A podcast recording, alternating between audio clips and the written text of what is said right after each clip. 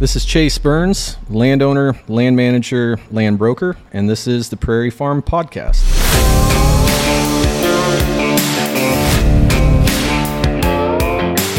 Well, today we are here in West Central Illinois, beautiful West Central Illinois, a place that holds a very large part of my heart because this is where I grew up. It's kind of fun. I was taking Nick down uh, good old Highway 67 and uh, telling him about some of the local uh, history and stories. And and uh, unfortunately, Highway 67 is like a uh, really dangerous road. So some of those stories were about like terrible tragedies that I knew of and, and things like that. But also where some good hunting ground was. And uh, Nick, at one point, when we turned off to get to where we are right now, he's like, "Oh, so this is where you're going to kill me." we are in the middle of nowhere, guys. Right. There's and and that's actually probably my favorite part of this area. Because uh, where Nick and I live, we're in uh, kind of south central Iowa, and uh, this may come as a surprise to you that uh, there is a more middle of nowhere location than south central Iowa, uh, but there certainly is. You don't really have this kind of off the grid um, there as you do here because we're kind of in the Interstate 80 corridor there, and uh, um, Interstate 35 isn't too far away. 163 is close by, Highway 92, all these major roads that are just kind of in our, our neighborhood there. So there's a lot of cities. But here in West Central Illinois, you can get lost. And I like to tell people, especially if you go, uh, you, you can back me up on this probably, Chase. If you go like a, right along the Mississippi River there, I would I would dub some of those areas as like wilderness, you know, right right there. No man's land. Yeah, no Yeah. man's land. No, there's definitely plenty of that. yeah. Parts of Mercer County, Yep. um, yep. and Henderson, and you know this area in general. But yeah. you- like you said, getting lost. Uh, you can get lost here. That's I, that's why we're here. yeah. That's kind of the point. Yeah, yeah, yeah. We were.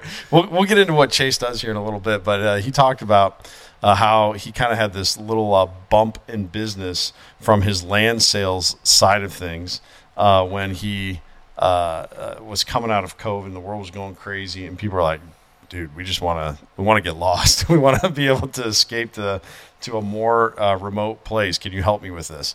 So uh, it is. There is something just nice about being away, and and uh, certainly the other thing I like about this area is there are so many people that are much more self sufficient than I think the average person in uh, today's era. It, it, what the American life looks like now for most people is very different than this, and I think this is healthier in most ways.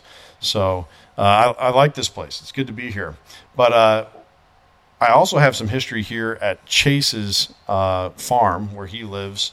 Uh, back in, I think it was 2018, Chase, you invited um, a bunch of guys out to your your place and uh, kind of showed them what you've done as a land manager, how you've transformed this farm through the years. Told a lot of stories about um, uh, failures, a lot of stories about big victories and a lot of stories about dreams that you still had for this piece of ground that you live on. It was just so cool to see that. And uh, there were some stories, you know, kind of, Nick and I have joked about this before.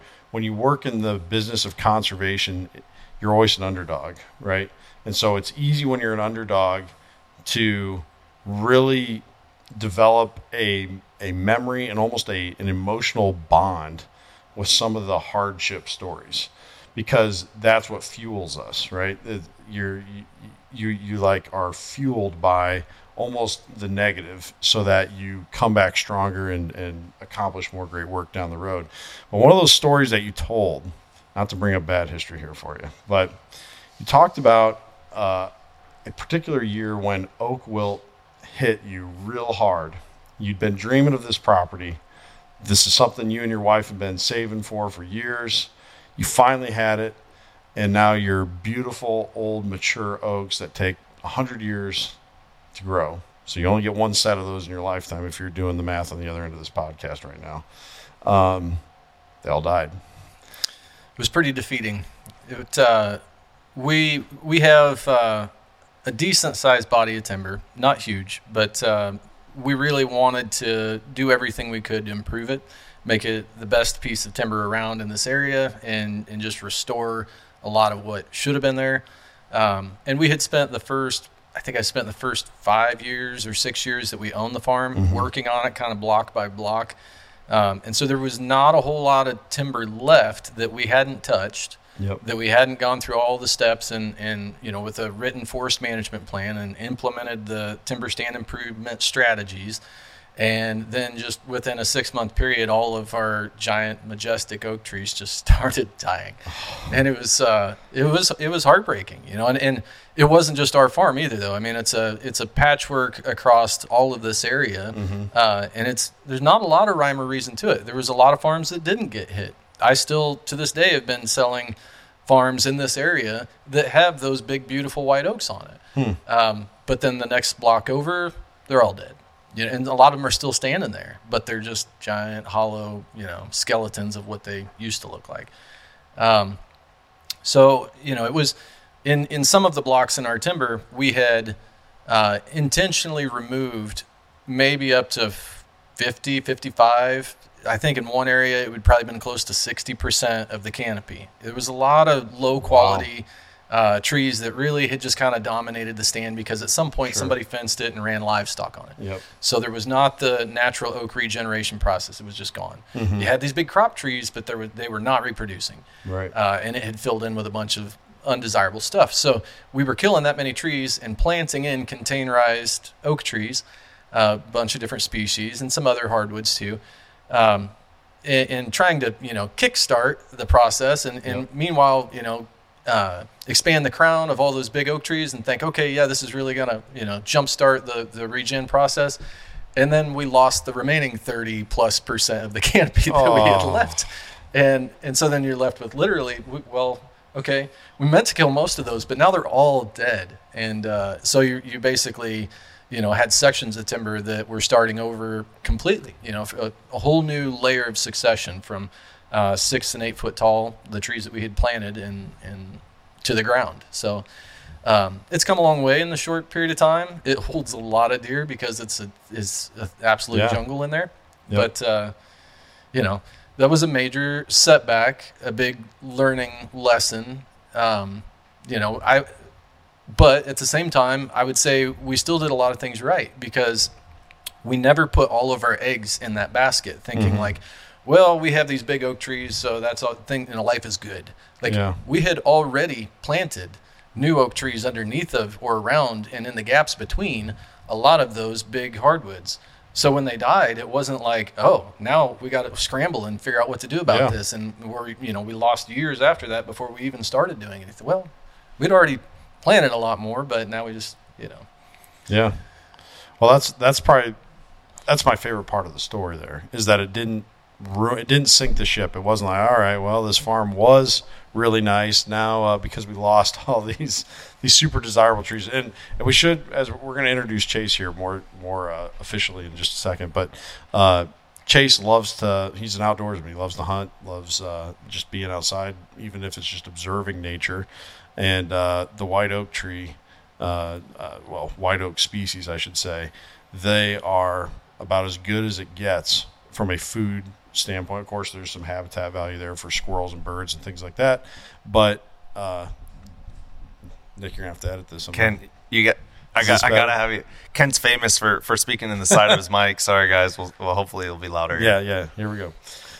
So you know, there's tons of value there from white oak species of trees. Uh, Iowa's state tree, the bur oak, is a white oak species, but um, they uh, uh, to lose those would be devastating uh, to anyone. However, you guys had a plan, like you said. You rolled forward with it, and now if you go out there and and we're able to check out uh, that timber stand that Chase has here on his place, it's it's it's a great place, and it's a place where you can still hunt and enjoy it, and and so uh, the failure kind of launched you forward. Yeah, it looks a lot different than it did when we bought it, but that was kind of the plan from the start anyway. Um, just a lot of it was at our hand, and some of it was at the hand of nature. So Yeah. it's kind of you. You just uh, things are always changing in the ecosystem, whether that's prairie or whether it's in your your forest or whatever. Um, it just kind of happens in slow motion, and so most people don't really notice it. They don't know what's going on. They don't see the changes until like 10 years later or 20 years later, they Right. wow, this remember that used to look a lot different than it does today. Yeah. If you know what you're looking for, you see it every every season. you Yeah. know? So um, it's fun to to live on a farm rather than just go visit the farm. Mm-hmm. It's kind of like when I see it's the opposite of this, but when I see my kids every day, I don't always notice how fast they're growing. You take them over to their aunt and uncles or somebody you know that you haven't visited or Yeah. seen in six months or whatever. Wow, your kids are getting huge. You know, they look so much different than Yep, they did yep. at Christmas or whatever.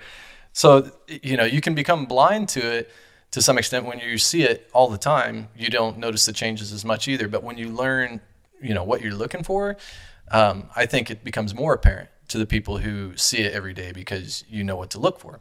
Yeah, yeah, that's a great point.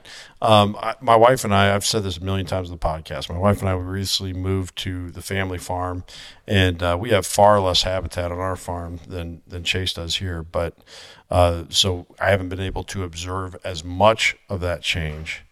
Um, but you do become so much more in tune by being there every day, as opposed to every once in a while and seeing the big changes over. You know, wow, that you know I hadn't been here since April, like you said, and now I'm here in October, and man, that's a lot different. But you're just so in tune with every little change along the way. You know, almost you know, so you may not see the big changes as much when you're seeing them every day, but you're you know when they're happening too when you're there every day, and uh, it's just been cool to be so much more in tune with a piece of ground now that I'm living on it instead of just visiting it, and uh, uh, that's the whole point of of us doing this podcast really is to help people develop that connection to even if you don't live on a farm you know if you visit a piece of public ground or um, just driving down the road and you're looking out hey you know somehow i'm a part of this ecosystem how do i have value there that uh, means something to me? And so uh, I love hearing stories like that, even if they're kind of a hardship story. Uh, just the value that your family has placed on this ground, and then the changes that the positive changes that have happened uh, through that time are they're great victories to celebrate too. So, Chase, though, it's it's uh, you know managing ground isn't just for yourself. You've done that for a lot of other people through the years. You've you've worked uh, uh, a land management company. You also uh, do some uh, land sales. I shouldn't even say some, a lot of land sales. And we're going to tell people how they can follow along with you, and you can see all of that um, from a uh, social media standpoint. Um, but you do all sorts of things. Auctioneer license. Can you kind of just sum up for everybody what what it is you're busy with all the time? So, um, for about the last 10 years, I've been fully self employed, um, doing land sales, spending, bridging my time between land sales or land brokerage uh, and land management. We have a company, Dogwood Land Management, um, where we, it kind of started because I had sold a couple of larger mixed parcels or timbered parcels to absentee landowners.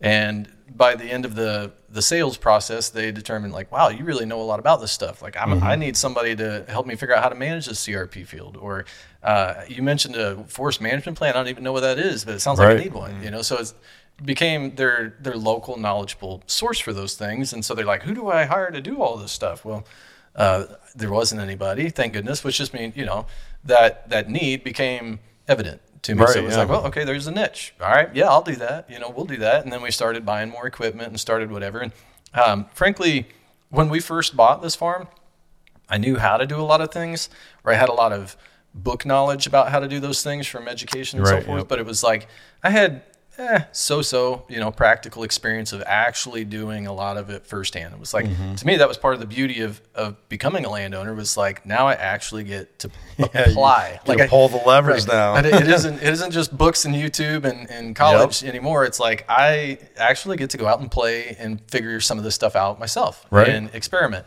Um, so I had been doing some of that, but then to have people saying, "Well, I need help doing this," and and immediately I recognized like, well, at the very least, even if this is kind of a side hustle or whatever, it was like, well, that'll let me buy a drill. It'll let me buy Mm-hmm. maybe a skid steer or buy, you know what I mean? If some of those tools that on my small farm where I'm not making enough money to, you know, think about spending the kind of money it costs to have some of those tools for just my own use. It's like, yeah, well now Yeah. uh, that was appealing at the beginning. Was like, okay, you know, if I can buy I don't. I couldn't even justify owning a tractor at first on my own farm. Sure, But I'm like, yeah. okay. But if I can use it for paying jobs, you know, for clients, then yes, of course I can. So that was that was you know initially how it kind of got started, and then it became where it was like, whoa, I'm there's a lot of work to be done here, and as it grew, then I just it became basically I was working two full time jobs all the time. Um, so pretty quickly after that, I decided well I had to leave the the real day job behind right, and, yeah. and step you know out of the nest and go full time in land sales, land management stuff, which is just the dream come true. And I hear that a lot of times. Like a lot of people say, "Wow, you just have the coolest job. You have a dream job." I'm like, I do. I really do. I don't take it for granted. I'm super blessed, um, and I wouldn't change that. But at the same time, like it's definitely not for everybody. Like I, I, would, Yeah. I would say with a word of caution, yeah, it's a you know best thing ever. Except like you, you probably shouldn't go do it. it's it's it's uh it's a major life change, and it's it is uh it's difficult work a lot of days, but What's that phrase? You work 80 hours a week so you don't have to work 40? Something like Yeah, that. something like that. Yep. so yeah so you know a- as any entrepreneur would would tell you that yeah there's a lot of uh, struggles that you're going to face along the way but um, just What the- was, uh, when you first jumped into that, what were some of the biggest hoops you had to jump into, especially when you start going full time with land management and, and land sales? so you know so i would say the, the biggest hoops or the biggest hurdles that you cross early on is just people would uh, ask you to do a certain job that you weren't equipped to do i would that had to be probably the biggest jump uh, at, at the beginning was like all right when i first bought a farm uh, I took to heart, you know, a lot of the books I had read. like I'll credit Aldo Leopold coming from Yeah. a you know hundred year ago No, that's a generation. good where-. So somebody will you know say that like, well, all you really need is an axe and a shovel, you know, to manage Oh, right, yeah. to manage habitat or manage land. It was like, well, okay, uh, so with a, a shovel to plant trees and a chainsaw to kill them, I can do a lot of what I need to do. And then I'd add a drip torch to that equation, and now we're in business. Like I Yeah. can manage almost anything that's on my land with this. Well, you can. But you can't scale it very well, Right. Yep, and, like, yep. and you can, you're only going to get so many acres done in a day, which means you're not going to make a whole lot of money if you're doing it for somebody else. So um, finding the crew, finding the right people to tackle Mm. some of the bigger jobs that are just absolutely labor intensive, and there's no way around that. Yeah. Um, but then also buying some of the pieces of equipment that will let you, you know, take on more of the jobs. And and eventually, where we found our niche was like not not planning food plots. I get calls every year. people, you know, hey, I bought this farm. I I need somebody to put in a couple quarter acre, a half acre kill plots for me. Can you come and put in these little micro plots for me? I could go broke doing that. Yeah. and that's Oh, not yeah. a joke. I mean, like, um, there's there's almost no money to be made doing that. Um, and it, that's money is not why any of us get into that business, you know. But Right. you can't afford to go broke. Right, either. Yeah, right, yeah. right, No, I get it. I like gotta being pay the in bills. business, so we want to stay that way, right? So, um, so just finding, understanding like where there is any profit margin in in the habitat management business, land management business, and optimizing those projects so that you make enough to pay to continue to do all of the other projects that you're passionate about that really probably don't pay that well. Um, so it evens out, and we don't cherry pick. And you know, I haven't like we did not grow a, a business out of just saying like, well, we only want to do the parts of the job that pay really well. If I did, I would say we don't really want to manage land. We just want to we just want to have an excavating company. Yeah. We just want to buy some heavy equipment and a tile machine and Yeah. go about life that way. It, it would be a lot more profitable. It would be. Yep. Um, but I couldn't sleep at night for Yeah. one thing. You know, that's really not. That was No, never my passion to be self-employed so that I could do those things. It was Yeah, it's important to mention yeah, that. make make wildlife habitat better, uh, leave land better than the way that you found it, and you know, Yeah. it's a good life. Well, and, and you know, I just I was just having this conversation with my father-in-law, where uh, we were talking about people who everyone's got their own value system for what they're looking for in a job, and uh, you talked about this idea of, you know, don't do what I'm doing. It's a great job, but don't do what I'm doing, and the I think the message in there is most people aren't going to be comfortable with not having a lot of the security that comes from like you used earlier, you know, a quote unquote real job or your your day to day job or whatever. You know, you, things like uh, retirement plans built into your your salary package, you know, and and uh, end of the year bonuses and and uh, uh, health insurance and all that all those securities that we grow so comfortable with but i think there's a valuable lesson here is if that doesn't really mean all that much to you and you're miserable doing what you're doing, look to take a brave step like Chase and his wife did, where, Yeah. you know, I'm looking for X, Y, and Z. What I'm doing now isn't really providing that for me. And uh, I'm willing to give up these things to chase that dream. And uh, so I think it's very inspiring that you were willing to uh, just kind of jump in and and uh, not maybe know for sure how well it was gonna it was gonna turn out. But here you are, a decade later, and it's only grown. And and uh, that's kind of what I did with with coming over to Hawks. You know, when you're I worked in education for eight years, and there is not anything more systematic, systems oriented on the planet Yeah. than being a unionized, uh, you know, teacher. That giant sacrifice he made, he, he quit his six figure income Right, right. job Yeah, in yeah, education and Right.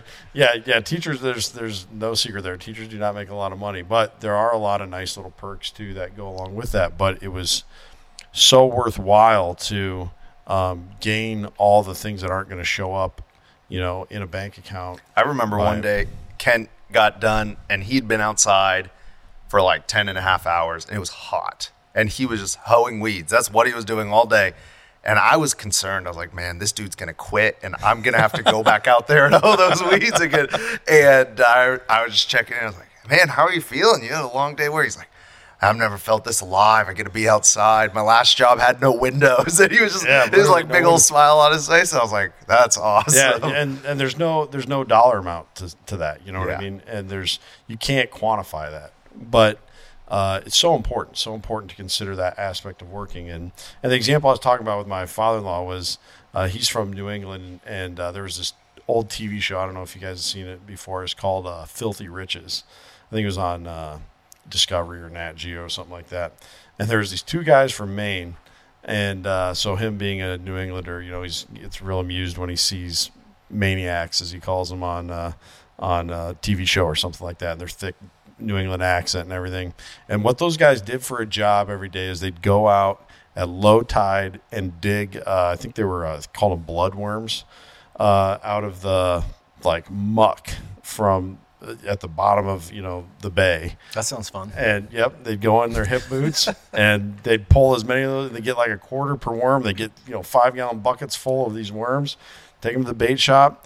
There's no retirement plan for that. There's no health insurance for that. But those guys lived on their own terms. You know what I mean? And that's what they valued. That was their value Yeah. system, and they were willing to adopt the whole lifestyle, uh, everything that goes along with living on digging worms for a job. And you can tell those guys loved what they were doing. It was every day was a, a new Yeah. adventure for them.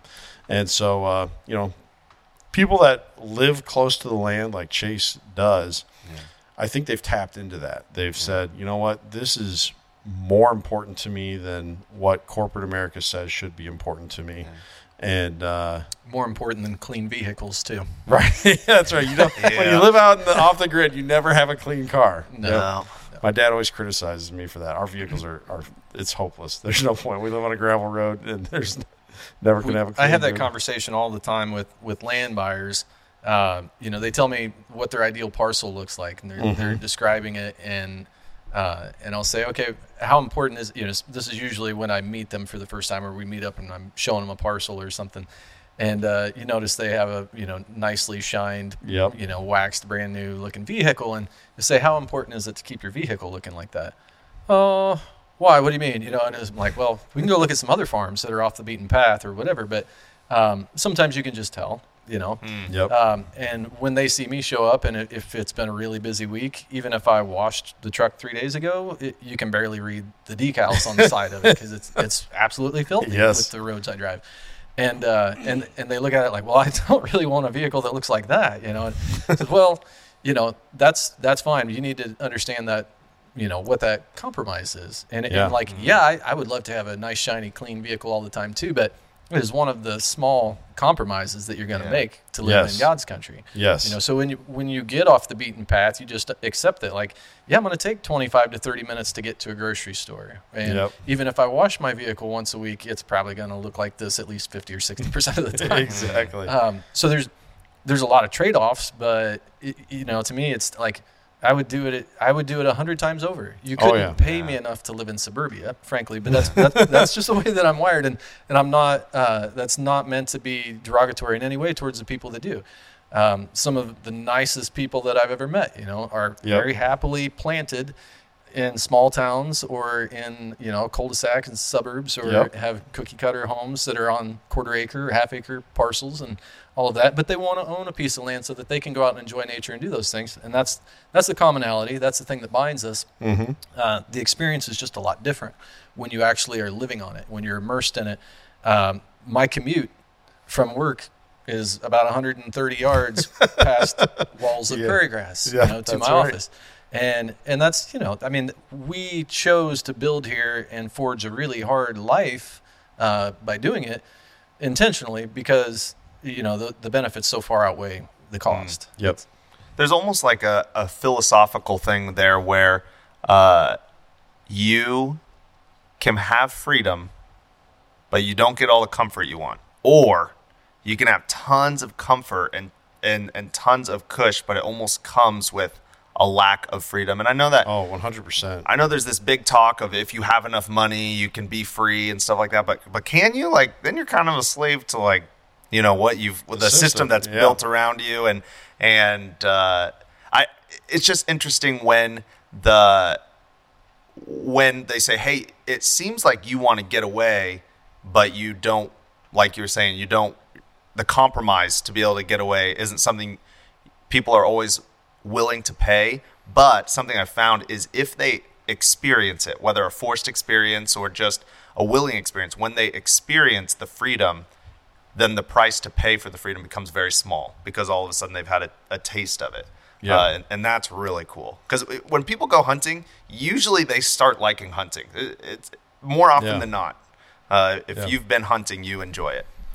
Well, so much of modern living is an insulation against a lot of the realities that our ancestors just accepted and and what was life every day and and you used a good word there Nick comfort um you to have this lifestyle that Chase has adopted you have to be comfortable with being uncomfortable a lot and, or have uh, I heard somebody once describe themselves as I'm not a going back to your example of hunting. I'm not a great hunter. I'm just really good at being uncomfortable. And uh, that's uh, I have a high tolerance for discomfort. embracing Wow. the suck That's right. It- that's Cool. right. And and there's so much truth to that for uh, living a life that is you know closer to land. To, and here's another little intentionally more Yeah. difficult Right. Yeah. And and uh, when you do so too, you notice things waking up inside of you. you there's greater o- alertness. There's you're living in the moment more. You're Yeah. Quick- You're that before I before you keep going and I totally lose my thought train. no, Uh, go for it. Yeah. a couple of years back, somebody asked me about that. Like they had been to our place, uh, must have been probably 12, 12 years ago or so. It'd been quite a while back. Sure. Um, and we had a we had a really nice home. It was only a few miles from here, and it was on like three and a half acres, overlooked a little creek in the bottom. It was a cool place, but it was Right, in the country and it was surrounded by cornfields. This property came up for sale. It was close. It was in the right area, right school district. That was important to us at the time. It was like, all right, it's it, it wasn't as big as what I wanted, but it was everything checked all the boxes. We got to Right. own it, so we did. And my wife would have been completely content. Like Jackie loved the house that we were in. It Yep. was great. It was done. Things were clean and ready, you know. Yep. Uh, and she would have been one of the people who's like perfectly comfortable to just have the farm that like you go to sometimes. Mhm. You know, you go Yep. hunt there, you go play around for the afternoon or whatever, then you come back home. Right. Um, and to me, I wanted our kids to experience something different than that. Didn't want a farm that they just go to. I wanted them to wake up every morning and look out the window and see deer standing in the Yeah. prairie grass at the edge of the yard.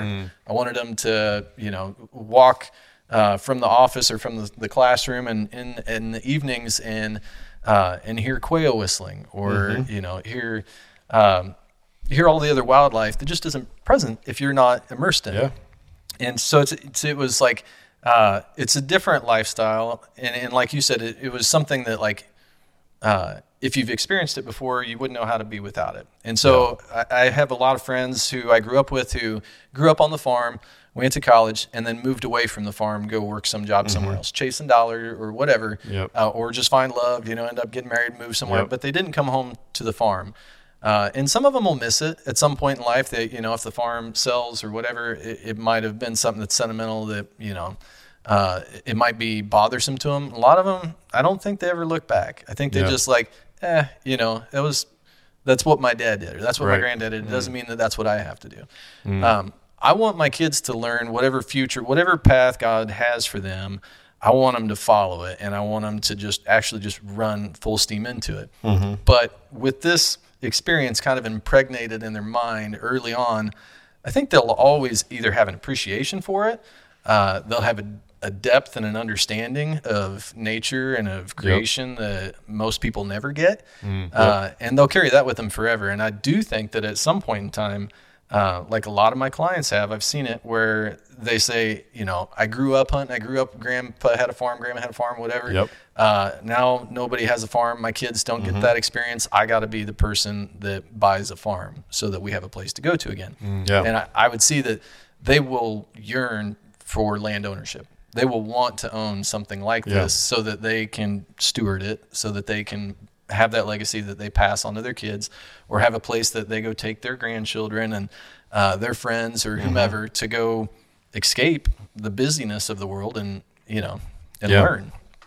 No, that's that's beautifully said, and, and it's true. You know, you could that, that could almost be like a uh, midwestern phrase. You know, you're from the Midwest when you talk about the farm that your family used to have. You know, it's it's kind of it's a sad it's a sad reality, but it's true. Yeah. And to fight against the current by saying no, we're going to keep one, and we're going to have one that you say this is our family farm and and uh, you're right maybe your kids will grow up and and maybe that path that they end up taking does take them away from a place like this but they'll always have that appreciation and uh, they'll always have that system of values where when these issues are presented in their life when they do become you know maybe after you're gone and they become the, the name on the deed for this farm. It's not just an easy, oh yeah, go ahead and what what's the dollar amount on that? You know, that's more important to me. It'll be something that they'll want to preserve and and even it could go as far as politically speaking on voting issues, you know, or or zoning issues, you know. Uh, I here's my uh, this is going to ruin my, any attempt, but I I think it's alderman, right? Or city county or is it uh, county county board or something that's in charge of zoning permits, you know, for like, oh, this was zoned in agricultural land. Now we want to put it into commercial zoning or whatever. Mm-hmm. I thought about running for whatever political office that is just to vote no on every single one of us. We want to, we want to, we want to zone this commercially. No, You are, That's just the, you are the opposite of progress. that's right. That's right. I would get one term. One's all you need. now that this is public, you're not getting any term. I'm sorry, man. I should probably start with figuring out what office that actually Move, is. move back that- here and run for office, would you? Please. I tell that to my wife all the time. She's like, "You make life so hard for yourself."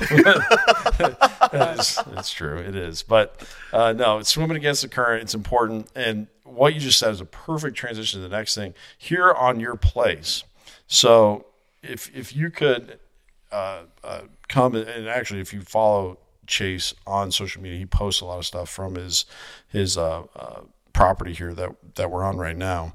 Um, you get an idea of there is a utility aspect to this. You have your your office and your shop here for your equipment and and doing the land man- management side, but also an office for you know taking customer calls and and people who want to purchase ground for themselves. Um, you have the house here, which is a really cool place. Um, uh, if we had more, t- maybe we can interview another time and ask you about the process of you guys uh, used a what's the correct term here pole pole barn construction.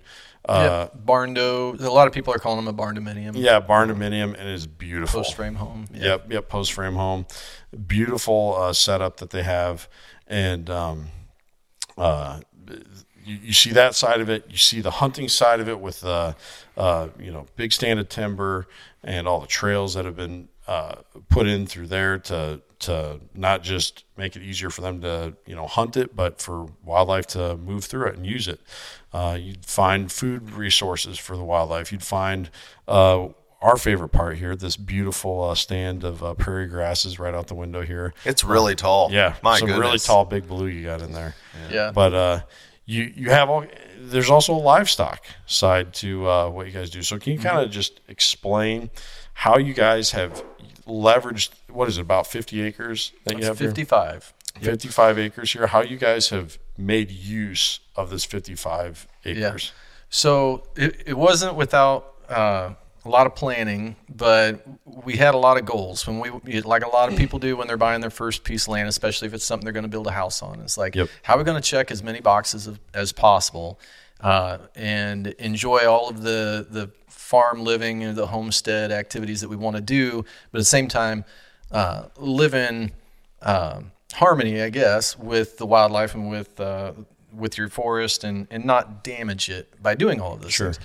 So um, when we first bought a farm, and it had it was remote, the road died like 600 yard or 600 feet short of our driveway entrance. It was just dirt after that. There was no uh-huh. power. There was no there were no buildings here. There was nothing.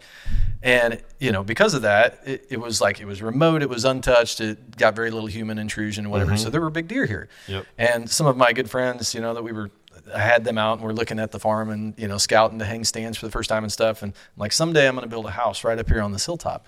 And they were like, "Oh, you're going to ruin the deer hunting Chase. when you put a house out here, everything's going to change. Just so you know." Maybe you're right. Again, back to it was more important to me for the kids to grow up on the farm and be immersed in it. Okay, I, I love to hunt mature deer, and I know they don't handle human presence and intrusion very well. But uh, there there is more wildlife present on this farm today than there was when we bought the farm 12 years ago.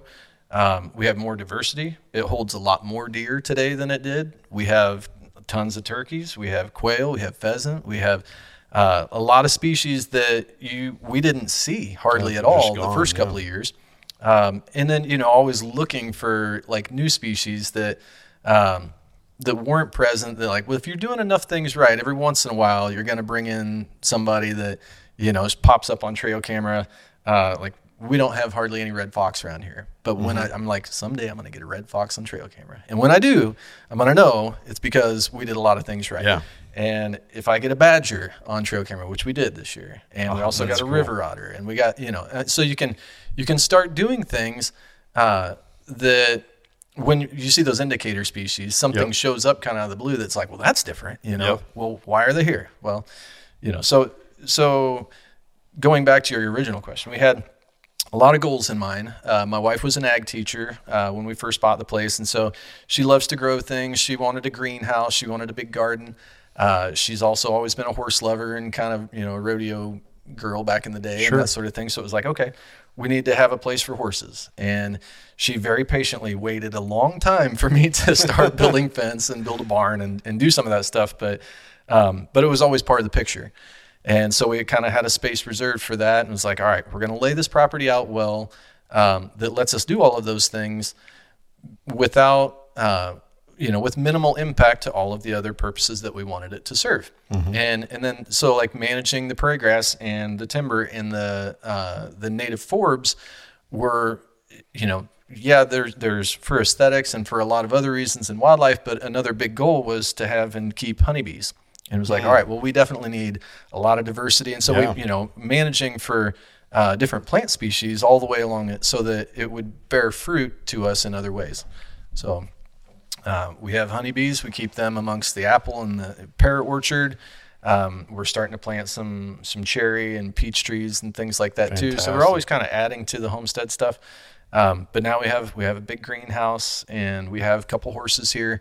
We have ducks and chickens and all of that stuff. But um, we also have cattle. Well, the cattle right now live on another farm that's a few miles down the road Okay. our intention is uh, to be able to pick up some more ground and expand that and but continue to do the same types of things to have the cattle kind of living in symbiosis with wildlife habitat Yeah. and that it, you know all my life i thought i don't really think that that's possible because i had always only hunted timbered properties where somebody just put a fence up around a block of timber and turned the cows loose. Yep, well they will pretty well ruin a body of timber Oh yeah. Yep.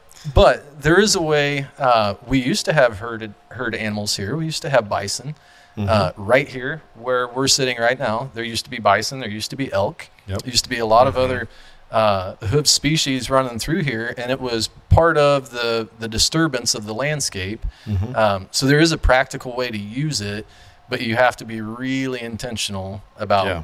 you know how instead of doing uh, strip disking or, or seasonal tillage or you know some other types of disturbance to rejuvenate certain stands or setback succession you can flash graze and you can do a lot of those types of cool things so we've been researching and studying and networking with people who do a lot of that stuff in small Yeah. scale and trying to implement more and more and more of that stuff every year to continue the goal of managing wildlife habitat, um, adding diversity, and you know, having it look as much as possible like people don't live here. Yeah. But at the same time, you know, we do want to live here and we Right. want to enjoy it. So Well, it, it, it's interesting because people living in an area almost has become a curse on the area, but it, it doesn't have to be. We we've Right. inter- the past a few of the past few people we've interviewed have said that we actually don't have prairies like we wouldn't have had prairies like we had if the Native Americans didn't steward them so well and help actually grow the perimeter of where the prairies were. And so I, I feel like the way we were made, we were made to steward and live with land very well. Um, and instead, we've just kind of lorded over it, you know, a little bit, kind of had it bend to it, uh, bend to our will, um, which, as we are seeing, is, is causing some serious issues. But Yeah. you really got me with the cows, man. That is interesting. I, in all our time talking with people, I've never had anyone even even talk about cows. How, how is that?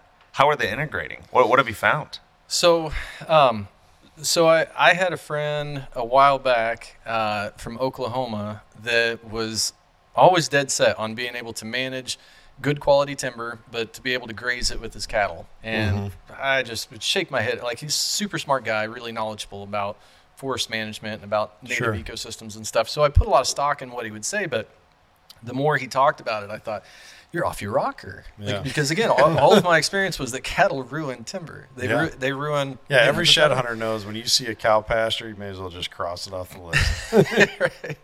So you know, there's uh, there's a big stigma there to overcome for one thing, but the, the other thing is the reason that that's the case. You know, the reason that we all have that impression is because that's how most people do it. They overstock. They the the mindset and and the, oh, this. I always have to be careful about saying this in a way that doesn't hurt feelings because Yep. um, We're bringing Because somebody we're, after this interview, Chase. We're bringing somebody on to hurt all those feelings for you. So, so uh, Rush In comparison, you're really going to be. right. So, um, and it, it's me being PC more than anything. Uh, you know, I, I work with a lot of farmers and a lot of ranchers. I'm not a farmer. I pretend to be a rancher. Uh, I love it, you know, and it's i- i- at heart. That's that's really you know who I am. Sure. Uh, I just don't own enough land to just do that full time, yeah. or I would. Um, so having livestock, you know, is the same as somebody who row crop farms in that they want to squeeze every dollar they possibly can out of their operation because that's how they pay the bills. That's how they Mm-hmm. Right. make a living. They own the land. Maybe they inherited the land. However they came into it.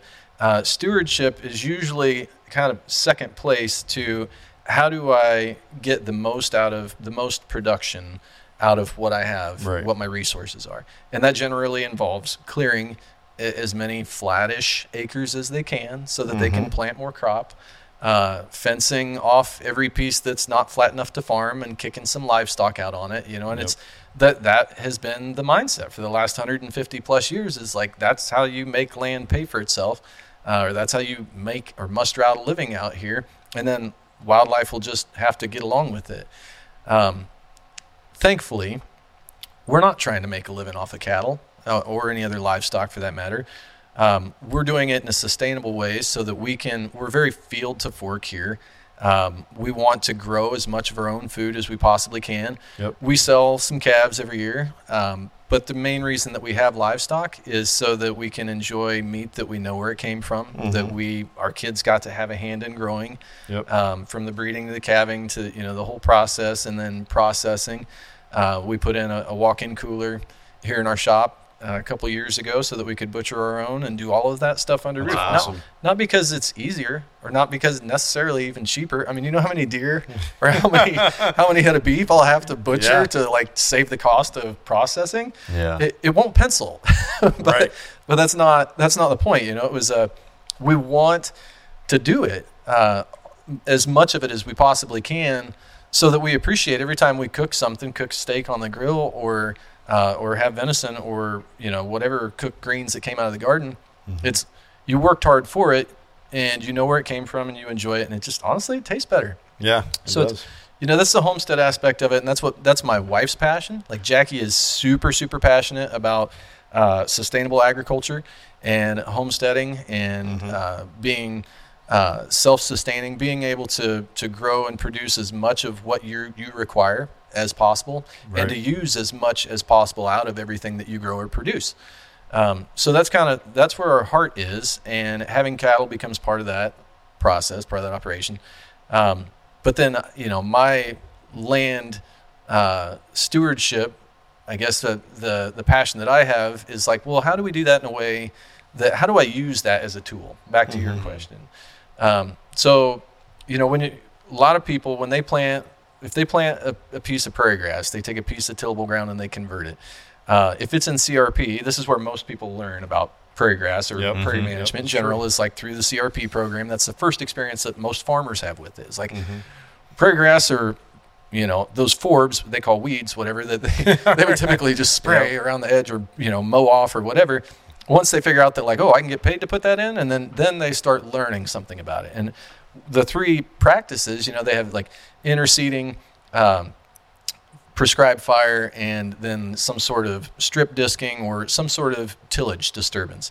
And the reason that there's a, a tillage component to managing prairie is goes back to like the bison herds. Yeah. So when, when bison would run across the landscape and graze it down really hard and basically till it up with hundreds and thousands of hooves, uh, it changed the the ecosystem. You know, for for a period of several years after you know they would pass. It would take time for that prairie to recover from it, but when it did recover, it came back thicker. It came back with more diversity. It, it changed uh, monocultures into different types of ecotypes. So um, you can use livestock in a lot of ways to kind of replicate that. So Sure. you know, you, if it's in CRP, well, okay, you can't really just graze or can't do you know whatever. There are certain restrictions to doing some of those things when you're married to a program. Right. But you can do the same thing with timber. Uh, if you just kicked out livestock in a fenced-in piece of timber and had them just graze it to the ground and left them in there for months at a time, yeah, they would absolutely ruin. I mean, they would Yeah. they would eliminate most of your early successional stuff. Yep. But deer are different than cattle. Um, cattle will deer browse. They will walk through a body of timber and they'll eat a little bit of this forb, and then they'll eat a little bit of the leaf off that oak tree, and then they'll eat a little bit of the hard mass that's on the ground. And they want a diverse diet all of the time. Mm-hmm. Cattle are. I don't even want. Cattle were bred basically mm-hmm. to just eat grass and to Yep. eat, you know, one basically one e- type of food uh, to fill their digestive system. And it, for them to change over to a different food type, it takes a longer period of time. They got to recolonize with a lot of different bacteria and stuff Yep. to break down different foods. So they're not looking to take in 20 or 30 or 50 different types of food every day. Right. But if you if you flash graze, um, there's some really good resources we found on YouTube and things like that. That um, so flash graze would be like very short term, you know, heavy duration or eh, short short duration. Uh, but you you can heavily stock a small area and let them graze on it for two three days, and you know, or sometimes maybe just like eight hours, and then Yeah. move them back off of there. Yep. But there's a lot of nutrition in that. But the first couple of things that they generally eat are undesirables. Um, they would eat like bush honeysuckle. Cattle browse on that stuff could- like crazy. do it- yeah, we could do it li- with a little bit less of that. right. Yeah. I mean, they will. They will uh, disturb the soil layer and the leaf litter and do things. So if you can't, if you're in a just like it's really difficult for you to do a prescribed fire in your timber, Mm-hmm. if you could flash graze it with cattle, it, you would get a lot of the same effects that you would if you were trying to burn, but it's like, oh, I don't have the help, or I don't have good fire breaks, or I don't, you know, there's too much fuel there. I can't Yeah. run a fire through it. Run cattle through it. I mean, it, so learning from people who know a lot more about this than I do. So I'm talking about it more than I should because I'm, I don't want to come off like an expert in all of that. No, But it's- super I, interesting. I've heard I've heard some of this before. You know, a new well, an old concept that's kind of regaining up. Uh, I don't want to say popularity, I guess, but maybe just notice is uh, paddock grazing. Um, Gabe Brown up in uh, South Dakota. Um, he was on that film uh, "Kiss the Ground." The I think it's still on Netflix. If you haven't watched it, yet. it's a great, great film. Strongly recommend it to anyone. Gabe is one of the experts that they bring in, and uh, he totally transformed his family's cattle operation, doing a lot of the things you just talked about, and uh, spot on with that for sure. And and the other thing too, um, with that disturbance, which we actually mimic this on our acres uh, at at Hoxie for our big blue stem. Uh, um, just last summer, right, Nick? Uh, Carol went through and ripped real lightly at the the roots of our big blue stem just to kind of simulate what buffalo hooves would have done to the prairie you know a couple hundred years ago uh, to stimulate some thicker growth and uh, uh, keep it from being so root bound you know into into you know one plant has a root system that's taken up so much square footage instead of you know putting some of that biomass above the the soil level.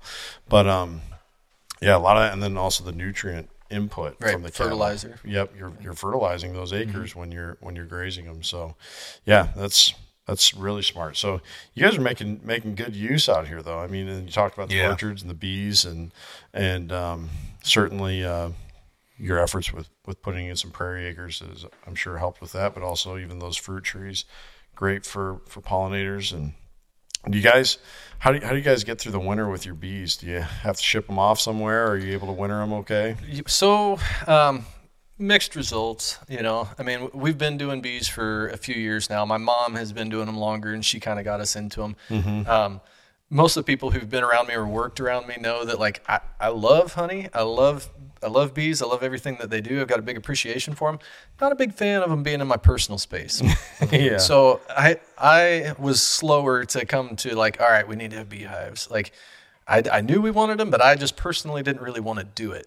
Like, yeah right maybe my mom will come out and put out some beehives for us or what you know so um, she kind of got us started and whatever and Jackie took uh, a big interest in it right away and she dove in and started learning a lot and she's like all right we're going to put out more hives we're going to you know and i'm like all of a sudden we're starting to get quite a bit of honey and i'm like how many hives can we fit out here you know like this i'm not trying to turn this into another part-time job or anything but you know um, it's really cool to see a hive, a colony that's thriving. Uh, and you know, while she does most of the the work in the suit, I'll go down there and help her and whatever, and just kind of help check on things and service Yep. them.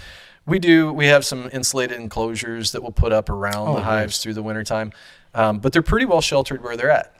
They're kind of you know they're they're blocked from the wind. They're on a south uh, southwest south central kind of facing hillside Sure. and they're you know behind they're about midway down the hill they get full sun um, but they don't get the wind and that kind of stuff so finding the right spot for them Mm-hmm. is, is very helpful uh, in making sure that you get a higher survival rate but bees are finicky critters man i mean Oh, there's yeah. there's some you can Yeah. you can do just about everything right and sometimes kind of like growing a food plot sometimes nature, nature just doesn't seem to want to cooperate and you're like i don't understand what happened here um, one example real quick we had a one of the hives that we had down there last year uh, opened it up in the spring and it's empty. Like there's just no bees in it. There's plenty of honey, but just no bees. And uh, and the other one, you know, was absolutely loaded. And We said, all right, well, we'll figure this out later. Let's move this one. And and I brought it up here with the skid steer and set it right next to the door of the shop. And it sat there because we've been busy, you know, sat there for a week, ten days, turned into two weeks. And all of a sudden, one day I'm walking out and it was pretty warm that day. And I look over there, there's a bunch of bees flying in and out of that hive.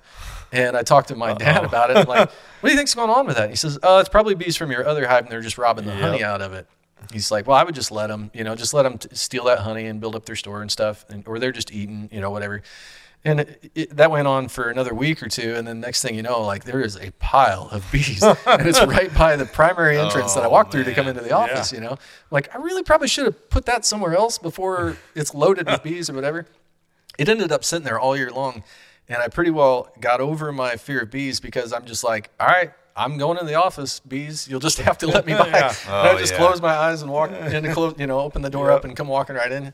It kind of became a joke that they were like, there are guard dogs. we have security right. No bees one- no out one's by the door. Oh, That's You're a great idea. Yeah. There you go. That's your tip here. If you uh, have, you know, you're living in an area you're a little, little fearful of uh, people breaking in, just put a beehive right by your main entrance. Literally, literally like 12 inches from the door. right, right in the middle of uh, suburbia, just right. having a beehive right by your front door. The mailman Am- never brings gonna you mail. say, Amazon or UPS people will hate you. That's Oh, true. man. Yes, that Uh, is also no, true. yeah, go ahead. we had uh i mean because we we've had bees growing up and then uh i remember particularly growing up hoeing the purple prairie clover field.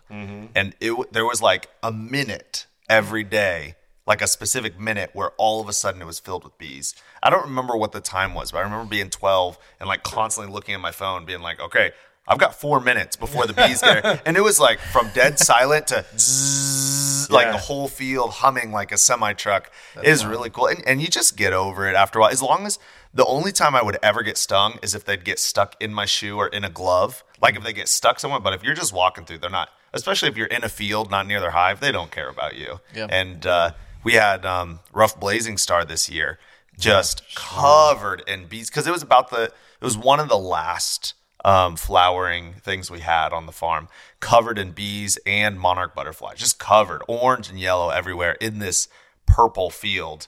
It's beautiful. It's it's one of my favorite parts of the farm. That's awesome. Yeah. Yeah, so it's it's awesome that you guys have done that. Definitely a conservation side to what you're doing as well, and and uh, y- y- again, kind of even going back to your example the meat processing, the value that you're looking for has nothing to do with uh, green pieces of paper.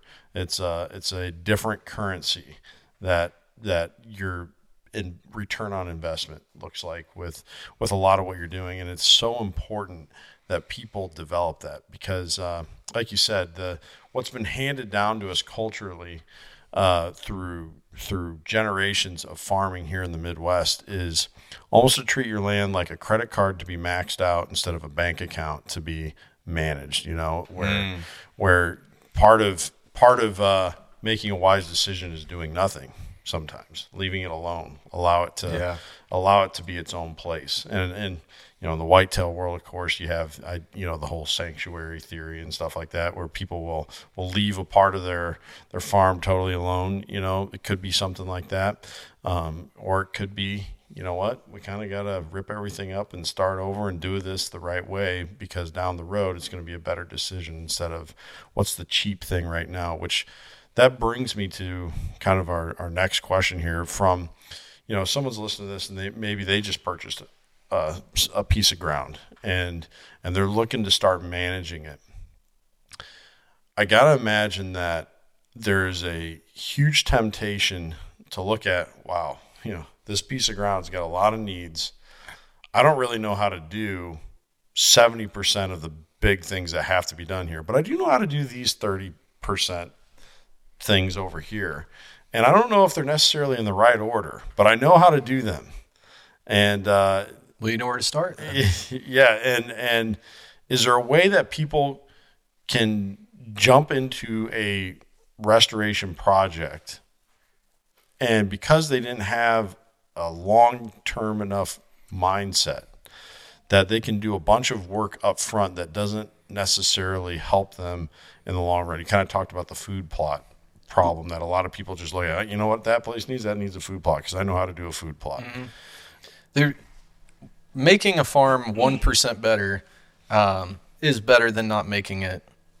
You know, not changing it at all. Sure. Um, so it's good, you know, if somebody has a basic idea how to do some of those things, I'm not ever going to discourage that person. I'm not going to say mm-hmm. like, well, you just don't know what you're doing. You should just not Right, do anything, right. Well, it's the same thing like applies to forest management. The biggest reason that most people who own a let's say a recreational type farm, farm that's you know mm-hmm. not your typical row crop or cattle operation, it's got a, a lot of habitat on mm-hmm. it. Uh, the biggest reason that most of them never touch the timber is because they're intimidated by their lack of knowledge. They don't Sure. know what tree species look like for the most. They might know what an oak tree is, but beyond that, they don't know like what's good, what's bad. Right. Uh, what should I be planting? What should I be killing? Should I have a, a crop harvest? Uh, they they become so overwhelmed with their lack of knowledge about it that they just literally live in paralysis and they don't touch it. They don't do anything. Um, so I've had occasions where like doing a, a land or habitat consultation and we're I'm walking through and identifying some of the species for them that are bad or you know not as Right. desirable need to be removed and talking about you know several of these different species and they're like oh they're taking notes they're taking pictures they're talking you know they're trying to you know wrap their head around it. this is overwhelming like I don't know I'm not sure I'm going to remember half of what you just said mm-hmm. like well you remember what this one is right yeah, that's hedge. Oh, okay. You remember what this one is? Yeah, that's honey locust, or this is, you know, whatever. And said, if you just started with that, that makes up 25 to 30% of this stand of timber. If you killed all of those, you improved your timber by a lot. Mm-hmm. So, so start with that. And then as you're doing that work, you're going to become more familiar with some of the other species around you. Yeah, you- true. If you just learn two or three new species every, you know, every year, within a couple of years, you're going to have a really good idea Yeah, of what you've got on your property. people, yeah. Right. And like I don't I don't know everything there is to know about, you know, hobby farming or about like I didn't know anything about ducks or chickens. When we started buying ducks or chickens. Didn't keep me from buying them. Yeah. You know, I was like, well, I want eggs. So y- you know you know what the goal is. And so you just decide to jump in and start learning through doing Mm-hmm. to some extent. Now, like this is a shameless plug because I do a lot of this for a living. Yeah. Uh, I can save people a lot of money. I mean, Yeah. and that is a, a part of my job that I absolutely love doing. Save you a lot of time uh, and a lot of effort in like, well, we did this, we did that, but it didn't really bear the fruit that we were after uh, because we didn't do it in the right order, like you said, or um, maybe we just didn't do the whole process right. Um, so doing habitat consultations, you know, is something that I offer, and we do it. Um, we do it usually January through the middle part of April. Okay. You know, once the deer season closes, but before the foliage is is up and the the property is really thick, Mm-hmm. that's when you can really see the entire landscape, and you can still see everything that's there that's good. Um, you can see what's there that needs work and all that sort of thing. And it's if you know what you're doing, then you can still identify all of the plant species that you need to identify. Right. Then, but um, so I started to ramble. Your question was No. Well, so so yeah, you're you know people can jump in and they can they can do things almost out of order that do not help them in the long run. So uh, I think you made a great point though too of as far as hey if there are some things that you really can't hurt yourself by just like for instance removing invasive plants from from a stand of timber. If you know how to run a chainsaw or some kind of trimmer and and uh, you got a bunch of multiflora rose or or something like that growing up in your timber, bush honeysuckle, and you say, you know what, I don't know much, but I know how to go in and and cut that stuff out. You know, you're you're helping yourself. But there's also some things too, uh, where a guy, you know, the the biggest one from the hunting side of things is, well, this place just needs more food. I got to jump in right away, and I need if I if I want to be able to shoot a deer from that tree over there, I need to have a food plot right there, or I need to have a little orchard there, Yeah. or I need to have, you know, something that isn't necessarily long, you know, knowing what they know now compared to what they should know 10 years from now, they might look at what making that decision be like, why did I do that then? I should have been spending my time and money doing this instead. Yeah. What are some of those things that people mix up, you feel like, where they kind of, instead of making their farm 100% better 25 years from now, Mm-hmm. they can only make it 65% better. Yeah. So a lot of a lot of my clients are fairly knowledgeable. Um, you know, with like maybe this is their first time owning a piece of ground, but they've been leasing or they've had family ground they've hunted for you know most of their life and that sort of thing. I do have a few that are absolute greenhorns and totally new. Like I don't know anything. Teach me what I Sure. need to know. Um, but a lot of them, you know, I've spent a fair time, a fair amount of time consuming information from YouTube or, or whatever, or taking some classes and trying to trying to figure out how do I start off on the right path. That's great. Yep. Doing some research ahead of time before you just jump in and buy a piece of ground or whatever. Um, but they typically will hit a plateau somewhere along the lines within the first two, three, four, five years maybe of owning it. They'll see some immediate uh, improvement from the work that they did, and then it just never really gets to the goal that they had in mind, or it never really Sure. looks as good as it should, or never holds as many deer or turkey, or you know, oh, I, I don't know why we're struggling with uh, our our prairie grass stand just does not Right.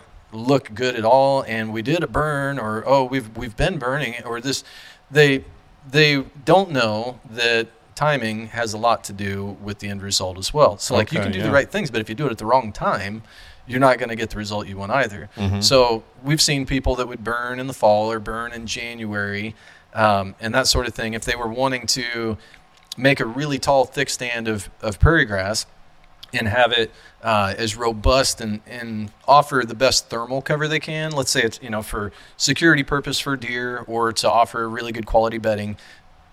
They're burning at the wrong time. You know, Right, if, yeah. if you want to make your grass stand as thick as possible, then burn as late as you possibly can. Yeah. So, you know, which is what we do here. What You mentioned how tall and thick our stand of grasses is as you come down. It's for a couple of reasons. Is this great bird cover right here? No, not really. Right, right. Um, it, does it offer lots of forbs for you know for does to feed on while the fawns are nursing? No, Nope. not really. We have that, but that's further down the hill next to the timber. Mm-hmm. Right here, we burn this as late as we possibly can every single year because we want a thick, tall, robust stand of grasses.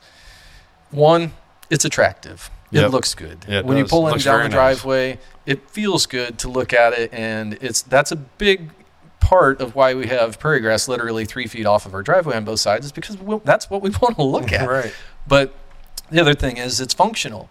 It catches all the snow, and I I'll do plow the snow, but I really don't have to because it doesn't drift in our driveway. Like Yep. the snow falls and then it doesn't blow around. The the grass holds it. Yep. Um, it also holds water. It, it keeps us from having any erosion issues, and it does Mm-hmm. it does a lot of good things for us. Um, but it looks the way that it does because we manage it the way that we do. Mm-hmm. We've never had to use fertilizer or herbicide on it at all, and I've never in 12 years I've never even seeded this. This Wow. this area that was here takes care of it, it looked like an overgrown cattle pasture that had been heavily grazed and Mhm. neglected and whatever. It had been in a CRP contract for quite a while, but um, they never did any mid contract management stuff, and it was just it was bad. sure. Um, but the seed was there, and so all we had to do was just manage it properly to get it to look the way that we wanted it to look. Mm-hmm. So those are things that like um, people just they need to be open to learning more about the process. And I think like occasionally, yeah, somebody thinks like, ah, I know this, I got this figured out and whatever. And but secretly, even if they never admit it out loud, their farm or their land never gets to the point that they hoped that it would get to because they quit learning somewhere along the way or they were too um, I guess stubborn or proud Yeah. to ask for help or Mm, to to sure. seek out somebody who's like, "Hey, look at this. You know, tell me Yeah. what I need to do differently." Um, and I think if when we're willing to do that, like w- there's a lot we can all learn from each other. Yeah. Well, I, I think that we can take away that common theme there that information is just our biggest our biggest tool for good decision making on our properties. And and uh, you know something else that plays off of this that we Chase and I have had a conversation just just touched on briefly in the past was and again we can talk in the context of hunting here uh, i wish you guys could see nick was like his i had to pick his jaw up off the floor for him when he walked in here there uh, he's like this place is sweet Yeah, uh, uh, it is but awesome. you, you, where we're at right now there's a bunch of incredible uh, illinois whitetails on the wall and and just a real testament to takes good takes good ground to grow good bucks and uh, there's there's definitely that testament here. But so from but kind of working in that context of hunting, which uh, both Chase and I are, are very passionate about. Um, guys can get I shouldn't just say guys landowners can get very hung up on managing for one thing. You know, uh, I, all I need is switchgrass. All I need is Yeah. uh, Yep. all I need is uh, a miscanthus uh, screen. All I need is, you know, and we can go on and on because that's what what works for deer. And you'll find, going back to the idea of watching YouTube and reading art, you'll find plenty of YouTube videos and, and podcasts and articles that support those ideas that, yeah, you need to go get yourself, you know, this, it's a hybrid now, so it won't spread. uh, Yeah. this this invasive grass species to plant, or My- um, you, you you know essentially you're mono, instead of monocropping with corn, you're monocropping with switchgrass, and yes, that will work. For, you'll get good results Mm-hmm. for hunting whitetails, but shouldn't our idea as stewards of the ground be our mindset be bigger than that? We should want to take a more holistic approach that includes all these other You- species. Yeah, you're talking about the land ethic. Yes. So Aldo, Aldo Leopold described it with that term, and that's that's like I read that when I was a teenager, and most of my life has kind of revolved around the concept of the land ethic. So treating land in a way that it's a community that you belong to rather than a commodity that you abuse. yeah. Um, so the the the problem, like uh, my wife said something really intelligent too. I guess this morning I'm, I'm going to give her credit for a quote too, and and she would pass this on that she heard it from one of her good friends who's actually uh, like-minded and very intelligent about farming and land management stuff too. But um, she said you you will find whatever you look for. So when you're talking about uh, these people who have in their head because they saw on a TV show or read in a magazine or saw on Facebook or in whatever that uh, you know the way to hold deer is to plant just a pure stand of switchgrass. They they get that that idea planted in their mind, and then everywhere that they look, that's what they see because that's what they're looking for. They're trying Yeah. to reinforce something that like, well, I understand this, I know this. So everywhere they look, they're going to see that again and again and again. Now, if they question that mentality and said, well, like, what else could I do for wildlife, mm-hmm. or what else could I do for deer, or should I just be managing for only whitetails? It, they don't ask themselves that question because they get set on that one track where it's like, I want this to be the best deer hunting because that's why I bought it. It's expensive, and I pay a lot of money every you know every month for my uh, mortgage so that I have a piece of land that I can deer hunt on. Right. So I want what's best for deer. Well, guess what? You know, what's best for deer is actually best for a lot of other species. And we can get too focused on trying to make a piece of property uh, look like something that was in a magazine or something that you know somebody spoke about once or whatever it, you cherry pick out those really good elements and say that's what i need. That's all i need and that's all i'm going to put on my property. Um, but deer don't live that way. They don't live in that kind of world you know? So you know to to benefit I guess there's two sides to that. There's the people who only want to manage for white-tailed deer or whatever their choice species is, Right. and they go at the land management aspect or habitat development aspect uh, with that approach in mind. And then there's the other people that say, "Well, I want a farm that's just really good for all wildlife because I love nature and whatever," and and they're going to apply a different set of practices. And the, the end result, a lot of times, is that the people who manage just because they like nature are going to have probably better deer hunting than the people who are specifically trying to manage for deer because they painted themselves in a box and and they didn't allow for you know God's greater plan. Right. right. Yep. we all think that we know better. for that community. Right. We all think that like, well, I know what to do with this, and so that's that's how you go about it. Instead of like, no, you know, th- it was created this way, and the whitetail absolutely thrived. And you know, and then some people will argue with that, and they'll say, well, research shows Chase that there's a lot more deer today than there were 200 years ago. Okay, true, true. Mm-hmm. You know, we, we don't have nearly the prairie that we used to have. Instead, we have open crop fields. And yet somehow we still have more deer today than we had way back then. Well, we also had wolves and we had bears and we had uh, elk and we had bison and we had antelope and we had all of these other creatures that they shared that space with. And they don't live here anymore because we didn't let them. Yep. So because of that, it- we created, you know, in, some ways, we kind of almost made a monoculture of deer Yeah. when we true. should have a lot That's true. more. Yeah. Mm-hmm. We should have a lot more biology here than what we do. Um, so trying to restore different aspects of what were originally here are going to benefit that species a lot. So Yeah, yeah, I agree. I think I think that that- that's as good as you could say it for sure. So uh, as we as we close up here, you're obviously a passionate guy about. I mean, passionate enough to jump off the jump off the cliff into the world that you're in now, and and you've made a go of it, which is really cool. Um, you're in a way operating. I don't know if this is necessarily your intention, but you're kind of operating as a small farm, and and um, small farms are all but dead in, in America, and it's a, it's a sad reality. You know, I kind of alluded to that earlier when I said it, it's kind of like the word "ope" in the Midwest. Uh, every almost every Midwester could talk about the farm their family used to own, mm-hmm. and uh, um, why is it important that we try and regain some of that? Uh, ranching operations on smaller acreages, uh, mm-hmm. uh, just people that are growing more of the food that they consume. Mm. Um, uh, how would that? How can we get people to identify a value that comes from that? Do you think? Yeah. Um, so, I guess the first part of my answer is why is it important? Uh, because it's our heritage. Mm. Um, why is anybody's heritage important? You know, I mean, because if we don't do it, it'll be lost within another generation or two. There won't be anybody around that knows how to grow their own garden. Hmm. there won't be uh, very many people out there that That's know how to care for and raise livestock.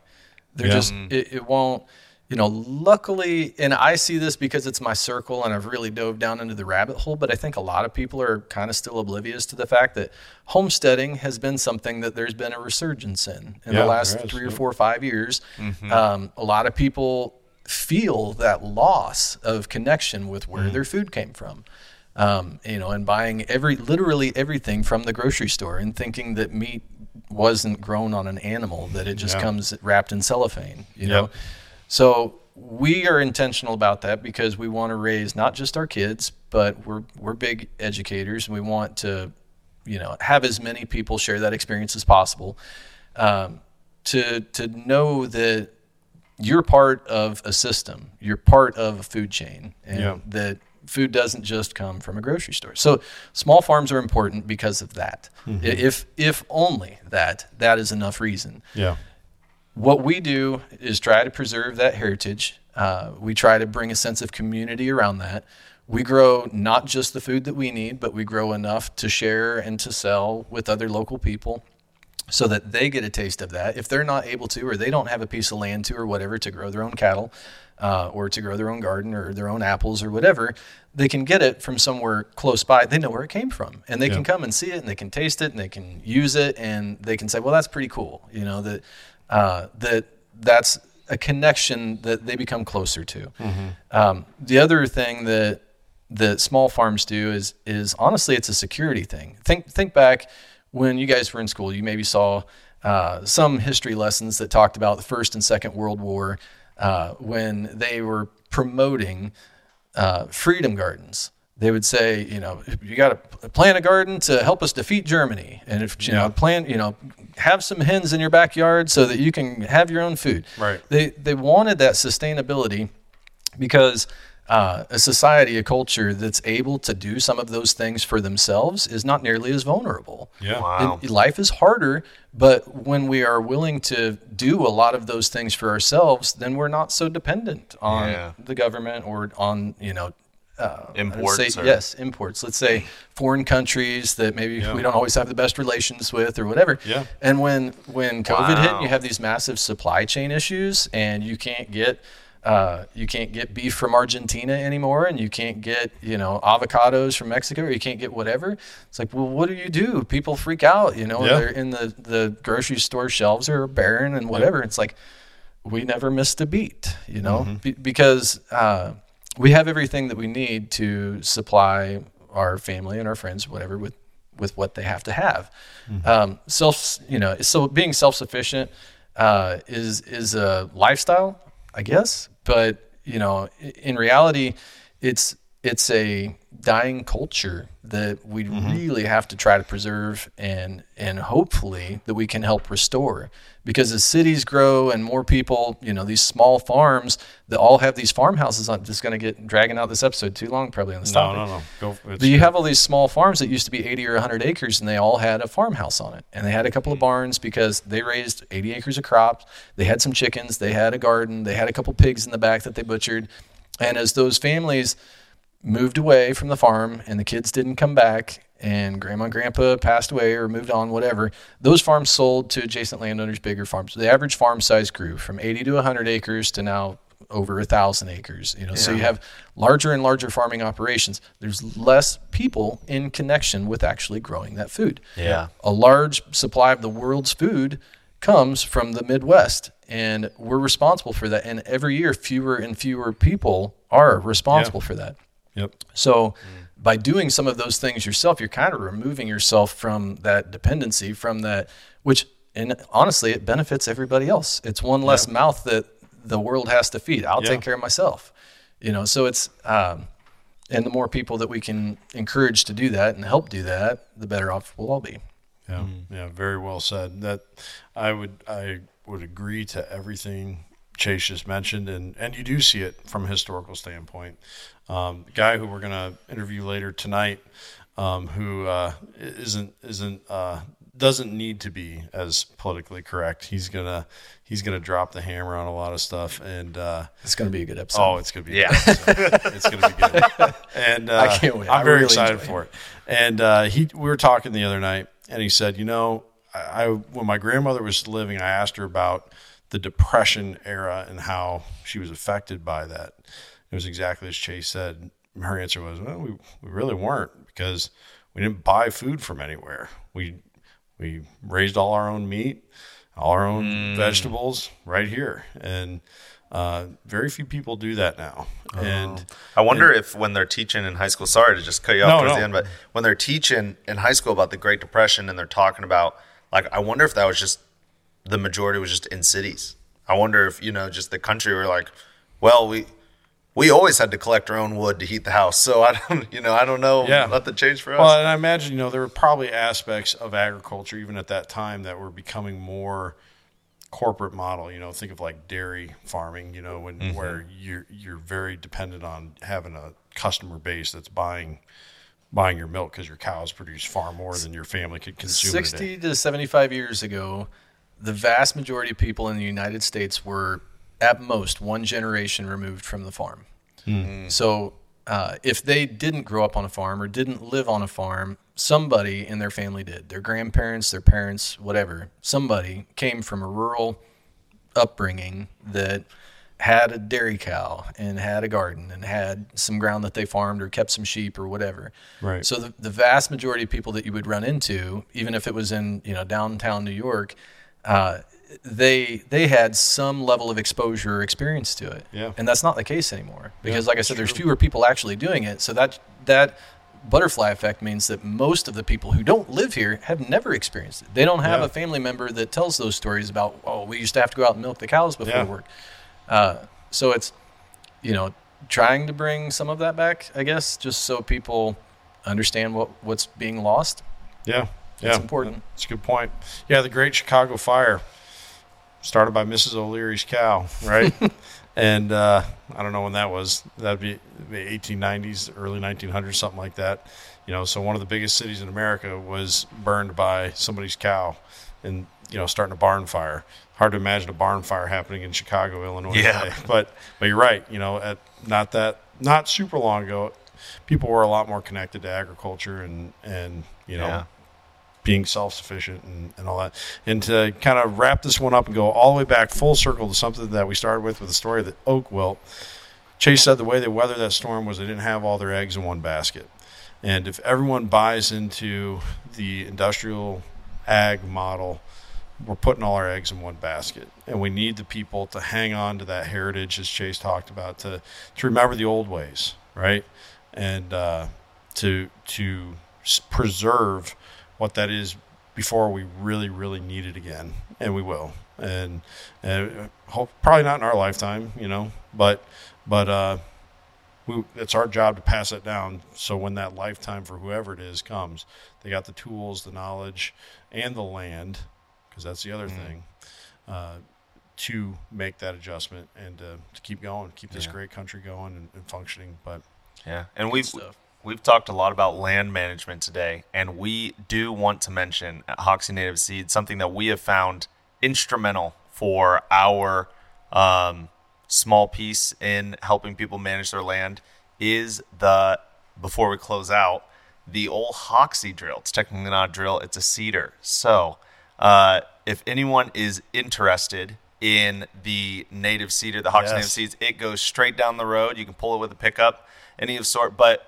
the reason um, the reason my dad designed it was because um, people just couldn't afford these these giant giant seeders, and so the NRCS always had one, but that one was always a pain because you had to put it on a trailer or you know come to town with your tractor and pick it up if you did. Yep. and it, you know it, and and they wore out. So he designed his own and, and we use them all the time. We rent them out but uh, we found more and more land managers are finding interest in them uh, for uh, uh, just because you know they're not very big 10 and foot can get in and out of, of small easy. places and all you need is a what's what's minimum horsepower you need to put Oh man. I think someone told me they used a 55 horsepower track. Not recommended. We recommend 80 or more. Um, but yeah, it's uh, it's a nice, it's a it's a fun little piece of equipment. I think that's using one of those. That's how Kent learned how to drive a tractor, right? Yep, yeah. Well, that's when I planted my first uh, planted my first prairie was definitely on the old Hoxie seeder. So Man. Well, I didn't want to let the episode go by talking about. I mean, I just sat here in silence, in awe about how much you knew about land management and how much thought Chase has put behind it. Like he has his full, he's a full belief system behind everything they're saying, a lot of conviction. So his words aren't falling flat on ears. They really have some oomph behind them, and uh, Yeah, so the appreciate proof, having time You know, the proof. We, you see Yeah. it all around us right now, and so uh, I, I think Nick, you're spot on there, and that's a great way how we normally end our podcast, right? The proof is in the pudding, as you can see here with uh, Chase Burns of uh, Dogwood Land Management and Land Guys uh, uh, Land Sales. Uh, conservation happens one yard at a time.